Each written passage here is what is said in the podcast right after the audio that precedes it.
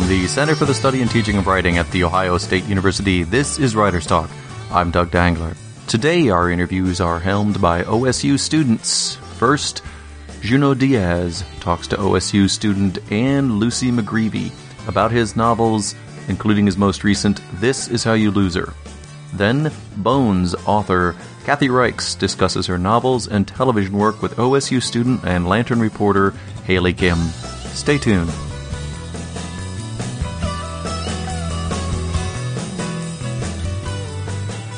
Hi, Junot. Thank you for being with us today on Writers Talk. Thank you so much for having me. So, one of the things that I really love about your writing, and in this collection in particular, is the humor. I consider some of these stories to be sort of masterpieces of subtle humor.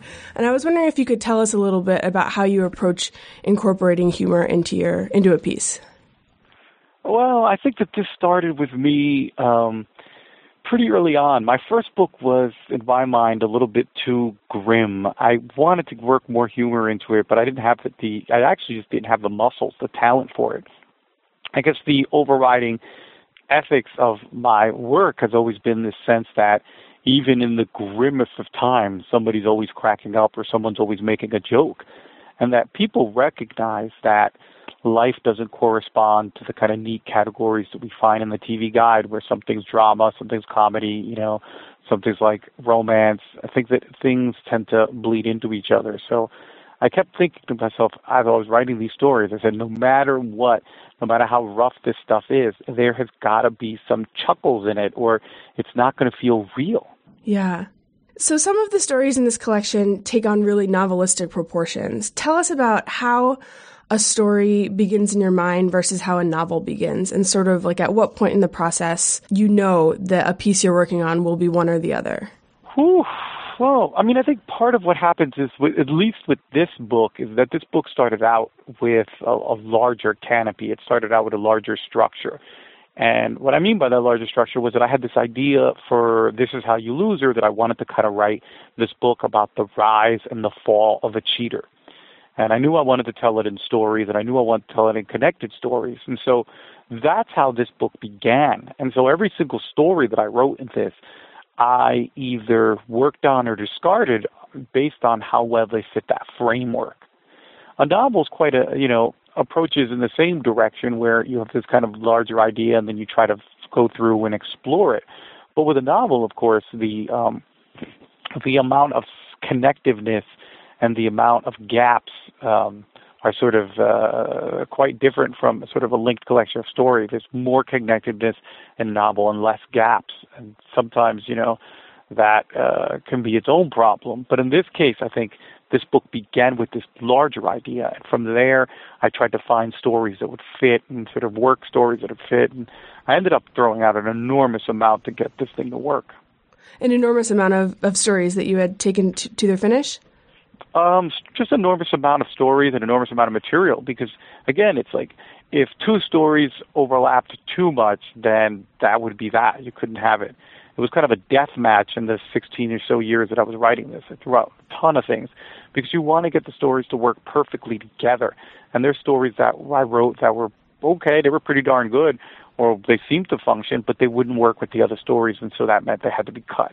One thing that really interested me about this collection was that most of the time Yunior tells us his stories in the first person, but here we had a handful where he tells us the story in the second person. Why the switch? Well, second person's kind of fun. I mean, it's you you you hear perhaps you know an older person talking to his younger self. Um, there is a kind of an alienating, distancing effect in the second person, which is good too. It gives some space for the reader. Um, and it's it's not a bad um, challenge. I mean, I got to tell you, to write a second person story that doesn't entirely repulse every reader is kind of it's not a bad challenge. So a part of me, I guess, knew that I could I could do first person stories. I've done first person stories, but you know, part of me kind of thought like, let me work in this area where it's far harder to get people to follow along. And it was just I got I got I guess that my material required the distance, and plus I thrived under the challenge. I have to tell you, as a, a reader and a, a, big fan, I sort of love Yunior in, in certain stories like The Sun, the Moon, and the Stars when he has that first person, you know, he, he can tell me everything from the first person. And then in Alma, Miss Lora, and The Cheater's Guide to Love, I found him to be sort of like at his least sympathetic. So I think you're right. It is, it is a really interesting distance to put between the reader and the character. Sticking with Yunior a little bit, why have you stuck with him as a narrator for so long? Um, is it a conscious decision, or does he sort of like worm his way into your stories? Well, no. I mean, I think that when you put the books that I've written together, that there's a sense that this is a larger narrative, that this is a tapestry of someone's life. I mean, my plan, my dream would be to be able to write five or six books following Yunior through his whole life. And I think that would be sort of a, a nice little project to be able to complete. I find him to be just a fascinating character. He's, you know, as you said earlier, he's not entirely sympathetic. He's sort of human. Um, he's got plenty of flaws. He's got plenty of things that are charming about him. And there's way a way that he sees the world, which to me keeps bringing me back to the page. He's both ferociously honest and delusionally sort of self-deceptive, and I, I kind of enjoy that combination. So, which of these stories in the new collection was the most difficult to write or finish?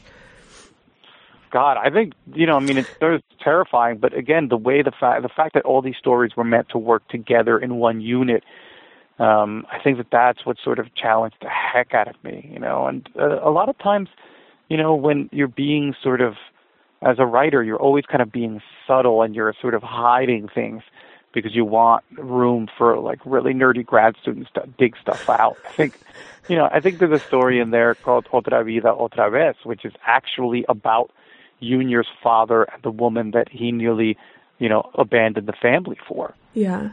And, you know, it's a story that I think is it's easy for people to miss that connection because in a way you'd have to like actually remember some of the details of the family from Drown. Mm-hmm. Again, that was a hard story because a part of me wanted to put the connections in more, but then a part of me thought like I think it's okay for writers to miss for readers to miss it and for readers to struggle. And I just thought the idea of some reader who had read Drown recently and encountered the story and suddenly was able to make the connections and say, "Oh my God, the woman in the Dominican Republic is Yunior's mom. Oh my God, that's Yunior's father, Rafa. You know, Ramon, excuse me. Is um, I don't know. There was something like I just the promise of that allowed me to sort of stick to my guns and make the story rather, you know, kind of mysterious in that way. Did any of these stories come easily? Unfortunately, not. If they did, they, this thing would have been written in six months. okay, so I was sort of going along with that. Um, what is your favorite aspect of the writing process? I'm one of those people who loves to be done. I got to tell you, the writing process is not a joy. There's some people who seem to adore it. They're like, "Yay, I'm writing!" You know, every day they're like, "Oh, I'm enjoying my stuff." Um, I don't live in that universe, man. I I find I find it's sort of like drawing water from the bottom of Moria all the way to the top of Caradhras. You know, you're just it's an incredible chore. It's an incredible labor.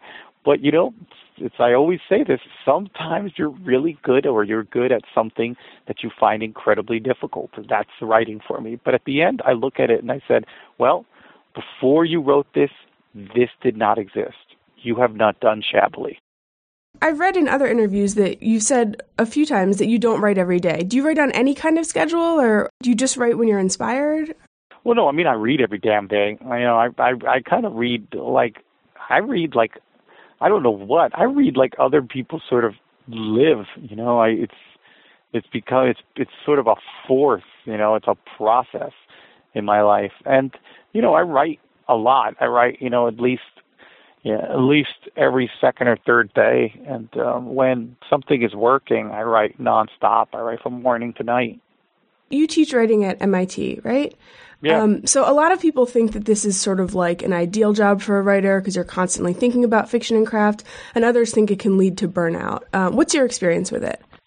Well, you know, it's hard to abstract to a universal from a very particular experience. I mean, I think anybody, depending on what you're looking for, you can find it in a narrative like the one you're describing, teaching, writing.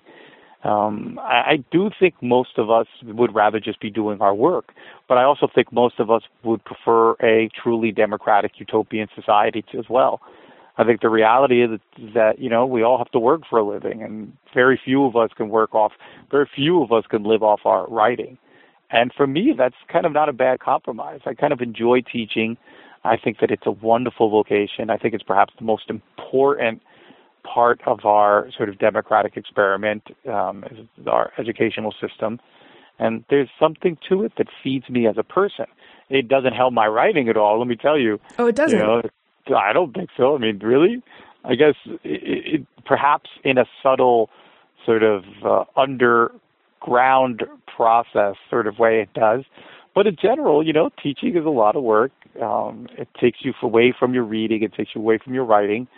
And, um, you know, I, I don't know. I mean, some people, for some people, it fuels them, but not me. I mean, by the time I get done with the semester, I'm thinking, damn, I didn't write a word. Okay. I read a lot about sort of like what you read that inspired you when you were writing the novel. Which which short stories and short story writers inspire you the most? Oh, I got quite a bit of them, man. I mean, quite a bit of them. I'm a huge fan of Michael Martone. Mm-hmm. Um, he's an Indiana writer, of course. He's a U.S. writer. He's stupendous. You mm-hmm. know, he's somebody who I I turn to a lot. There was a connection, a collection um, called Incantations by Anjana Appachana out of Rutgers University Press that I think is phenomenal. It's one of these books that uh, you know was uh, really important to me. You know, I, I really enjoy um, really enjoy James Salter's work, um, especially Dusk and other stories. Um, you know, Sandra Cisneros, of course, is incredibly just, um, I think, uh, incomparable short story writer you know, it's the the thing about someone like me is that the list goes on. You know, the debts I owe to all of these writers is really remarkable. Mm-hmm. And what are you reading right now? Oh God, I'm actually reading stuff which is it's, kind of you know nuts. I'm I'm I'm rereading a book because I I I, I kind of need something from this book, so I'm rereading uh, Julie Otsuka's um, The Buddha in the Attic, and I apologize for name pronunciations, Immigrant and Me. Um, and uh, I've been reading that. Um, that's actually, I just started it this morning, and uh, probably I'll just be done by today. It's a short novel. When did you know for sure that you wanted to be a writer? I think I'm still wrestling with that. That's not a lie. I think every time, I, I think again, part of the I think part of what's awesome about writing really really fast is that you don't spend a you know you don't spend uh, a lot of time worrying about your calling. You don't spend a lot of time questioning yeah your vocation. I think me I've spent so takes me so long to write that there's plenty of time for me to say yo what am I doing? Is this important? And is this really what I should be doing? You know, it's the the difference between someone who's like running full out in a marathon and someone who's sort of taking an incredibly leisurely stroll, you know, with uh, you know probably a 40 in their hand. You get a lot of time to doubt. I mean, I think you know, I, I guess I had a sense that I was, um, you know, when I first started to write Drown, seriously, you know, 95, I think I knew that my life was going to be uh, linked to writing for a very long time but again, like I said, I, I still every time I, I'm working on a book, I think, Jesus, um, is this really what I'm cut out for? So, if you weren't a writer and teacher, what might you be doing? No, I'd be a teacher. I'd be in a high school somewhere, you know, being um, sort of uh, ridiculous and trying hard and being sincere, you know. okay. Um, so I imagine that a lot of the people who will listen to this uh, this interview might be undergraduates at Ohio State and members of current members of the MFA program. And I know you did an MFA at Cornell. What kind of advice might you have for folks who are currently, you know, studying fiction in, in an MFA program? God, there is an entire industry of giving young people advice, an industry that sort of uh, is terrifying in its enormity and also in its almost um, it's almost sort of religious seriousness. I I don't know. I think that you know the writing game sort of uh, has certain kind of uh, in some ways, nearly axiomatic truth, which is to say, if I had to give any advice, and I'm sort of loath to do it, I, I would say kids, young people, young artists, artists of any kind, it's really this game is pretty straightforward. You got to read so much that you feel like your head's going to explode. Yeah, read a book a week and you'll be, you know, you'll be far on your way. And probably second most important thing is that a lot of creative writing programs and especially universities have obscured what really matters about being an artist. A lot of my students and a lot of the undergraduates I meet, they approach creative writing like they would approach a pre-med major. Mm-hmm. They've like completely professionalized it. They're like taking classes in creative writing. I'm like, are you crazy? I think like one creative writing class every two years is suficiente. That's like plenty. You know, I think that what matters most and what makes an artist, what makes this work possible, is that people read you because they want news of the world. And so I would argue if you were a young artist and you were interested in pursuing this, your engagement to the world is more important than you sort of taking classes and creative writing and sort of going from your undergraduate right to your MFA class, uh, MFA program. I would I always tell students kick around in the world two, three, four years before you even think about putting a pen to a paper. Just go nuts. Go out there, just get yourself lost, get your heart broken, really get into that world because the writer whose commitment to the world is deep, she is the writer that people want to read, not the person who's sort of an academically produced um, sort of neat little byproduct. Those people, okay, we can do good stuff, but really we sort of pale in comparison to this other writer who lives in the quote unquote real world and has some news to deliver. I read in an interview, I think this was an interview a while ago, that you and some friends of yours were suing a club in Santo Domingo because of racial discrimination. Is that was that accurate?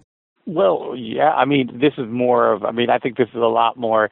This is a longer story than than we have time room for. I, I I just think that what happened in the Dominican Republic is that there's very little by way of uh, civic or civil liberties. I mean, and certainly very very few protections uh, for the average citizen. And there's a standard thing that happens in the Dominican Republic in a lot of clubs is that people who are too phenotypically black looking, this is kind of ironic in a country where the majority of people are black, are routinely denied entrance to clubs.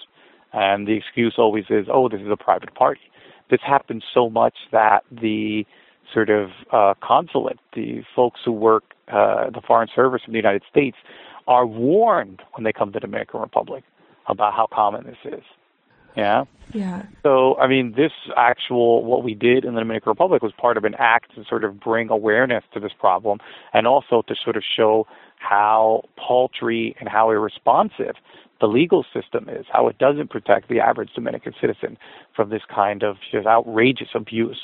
Thank you, Junot Diaz, again for being with me today on Ohio State Writers Talk. Well, thank you so much for having me, sis. The book, again, is This Is How You Lose Her. For Writers Talk, I'm Annie McGreevy.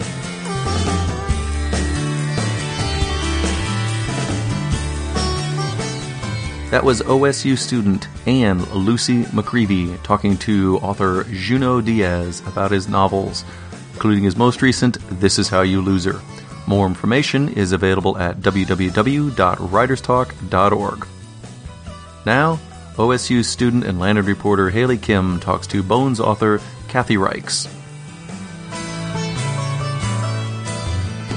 Hello, this is Hailey. Hi, how are you? I'm good. I am working for The Lantern at the Ohio State University newspaper. You're working as a writer, producer, and forensic anthropologist. Do you think you are a workaholic? Well, I like to keep busy. It does take organization.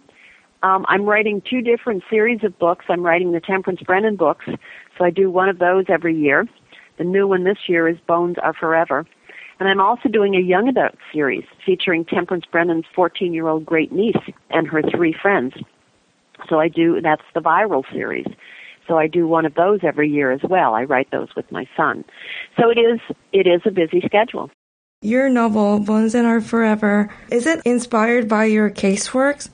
Each one of my Temperance Brennan books is inspired by an experience I've had or a case that I've worked on. Mm-hmm. The first one, Deja Dead, was based on a serial murder case. Um, Fatal Voyage is based on my disaster recovery work that I've done. That involves a commercial airline disaster. Grave Secrets is based on some human rights work I did, exhuming a mass grave down in Montre- uh, down in uh, Guatemala. Bones Are Forever, the new book, is also based on some experiences that I've had. It starts out with a case of infanticide. And that's because when I was starting to think about this book, I was simultaneously working on three child homicide cases. One involving an 11 month old infant, one was a two year old, and one was a 10 year old. So the idea of the death of truly innocent victims, children, uh, was on my mind.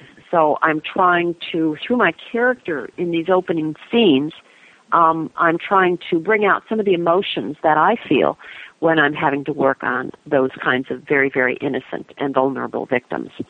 Have you ever tried to put some humor in your books and your TV series? Both in the TV show Bones and in my Temperance Brennan books, I do put humor. And that's a very fine line to walk. It's a balancing act. Because both in the show and in the books, we deal with violent death. And yet, to try to put humor in without being respectful um, is challenging. But from the beginning of the TV show and the beginning of the Temperance Brennan series of books, it was important to me to put humor in there. I wanted the character to have a sense of humor and particularly a sense of humor about herself. So in The Bones Are Forever, she and Detective Ryan, that she often works with, are joined by a Royal Canadian Mounted Policeman and Tempe has had some romantic history with Sergeant Hasty. So there's a lot of friction between Andrew Ryan and Sergeant Hasty. And that made for some wonderful opportunities for humor in the dialogue between the two men. Mm-hmm. Is there any reason you set the atmosphere at the diamond mines? I visited Yellowknife, which is a small town up in the Canadian Arctic, up in the tundra in the far north and I was really impressed by the place. The people there are very pioneering, they're very colorful, there's very interesting. There's French speakers, there's English speakers, there's Dene people, um, Native American, Native Canadian peoples. So I really liked the place. I liked the tundra as a setting. Also the fact that gold mining is going on there and diamond mining began in the 90s when the gold mines shut down. So I just thought all of that made for a wonderful mix for a background setting to a story. Your Fox TV series Bones are coming on September 7th. And Can you tell me a little about that? The series Bones mm-hmm. will be starting its eighth season on, I believe, September 17th, mm-hmm. um, which is amazing. Most television shows don't go eight seasons. Very, very few go eight seasons. So apparently we're doing something right. Um, I'm always gratified to see that Temperance Brennan has such global appeal. The show is in 75 foreign territories, and we're in our eighth season. The books are in 35 some different languages. So for some reason, this character, both in the TV form and in the book form, because they're a little bit different, has this global appeal. Now I think of TV Tempe and book Tempe. And TV Tempe is a bit different. She's younger. She's in Washington, D.C. She has not yet been married. Whereas in my books, TV is older. She's in her 40s. She works in North Carolina and in Montreal. And she's got some history that we learn about. So I like the fact that there's a difference. I think of the TV show Tempe as a prequel. It's like an earlier point in Tempe's life. Tempe, the early years. So when I sit down to write a new Temperance Brennan novel, I'm not impacted by what's happening with TV Tempe. I can write my book Tempe um, and do whatever I want with the character, and I like that.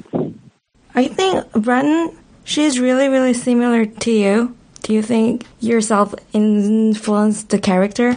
They say to write about what you know about. So when I started my first book, Deja Dead, mm-hmm. 15 books back, um, I decided my main character would be a forensic anthropologist because that's what I do. So she is very similar to me in many ways, professionally. As an individual, she's very distinct. She has her own character and her own personality. Mm-hmm. What is the hardest part of being forensic anthropologist? I think the hardest parts are remaining objective and detached because you have to be a scientist. You have to try not to allow yourself emotional involvement Otherwise, you can't do your job. That's one of the hardest things. writer or producer or anthropologist? What job defines you? One of the things I like is that there's feedback between what I do. Mm-hmm. I like moving from the world of television to the world of literature to the world of science. And it all feeds back. Because I'm a scientist, because I'm in the forensic lab, it gives me ideas for my stories. And because I'm a scientist, it makes me a good observer of detail. So being a scientist makes me a good writer. But being a writer makes me a good scientist as well because I observe details I might otherwise ignore, like, you know, something like what does a fly sound like buzzing against the fluorescent light. So it's all a feedback kind of relationship. And I like doing more than one thing. I like having my foot in all these different worlds. Thank you so much. I'm so excited to read your book and watch the TV series. All right. Well, thank you so much. That was OSU student and Lantern reporter Hailey Kim talking to Bones author Kathy Reichs. More information about Kathy Reichs' work is available at www.writerstalk.org. Now, a sneak peek for next week's interview with author Kate Hayes about her book All About Poop, hosted by OSU student Erin Riley Sanders. I'm Erin Riley Sanders. An award winning blogger, Kate Hayes, has just authored her first picture book, All About Poop, with illustrations by Brenna Vaughn. Hayes' blog, adventuresinparenting.me, focuses on her life as a wife and mother of two as a faith journey while juggling a professional career in television and broadcasting. She now works in public relations and marketing. Your picture book, All About Poop, just hit bookstore shelves with some info on the big number two for kids ages four to eight. Tell us about it and your inspiration for writing such a dirty story. well, uh, my inspiration was my own kids, as as you might imagine. Um, I had a son at the time who was two, and he was absolutely obsessed with poop. And mm-hmm. I couldn't find any good books about it that explained what it was and answered all the questions that he had in a way that he could understand. So I just decided, why not write one? It seems that there's been several recent books about poop. What makes your book stand out from the crowd? Well, I could not find, I have not yet seen another book that specifically answers what poop is, how our bodies make it, um, you know, all the questions that kids have. My son also was very curious about where does it go after we flush it? You know, where's this mm-hmm. magical place that all the poops go? Um, so this book does all of that, answers all those questions, but in a way that young kids can understand. So we try to make it simple, we try to make it fun, it rhymes. So I haven't seen anything else like that on the market. Why do you think that poop has recently become such a popular topic? Well, I don't know if it's recently such a popular topic. I think it's always just a, popular topic.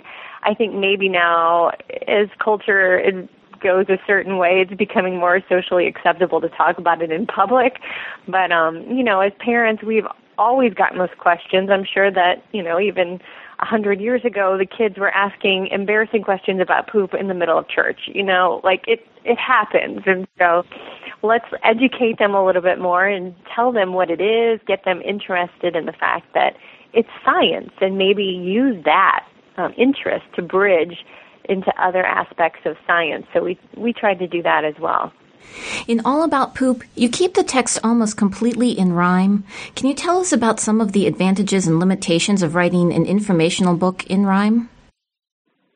Well, for me, it's um, it was fun. I I have always I'm a, a writer by trade, so I, I write professionally. I used to be a TV journalist, so you know I'm used to explaining information uh, on a simple level. But at the same time, I've always wanted to write children's books. I just think it's more fun to write in rhyme. And I think it's more fun to read in rhyme to my kids, which, you know, we do every night.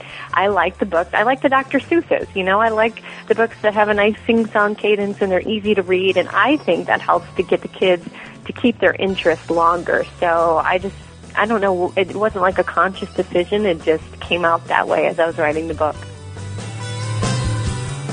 Join us next time for the rest of our interview with Kate Hayes, author of All About Poop. More information about any of our authors that you've heard today is available at www.writerstalk.org. Until next time, this is Doug Dangler from The Ohio State University. Keep writing.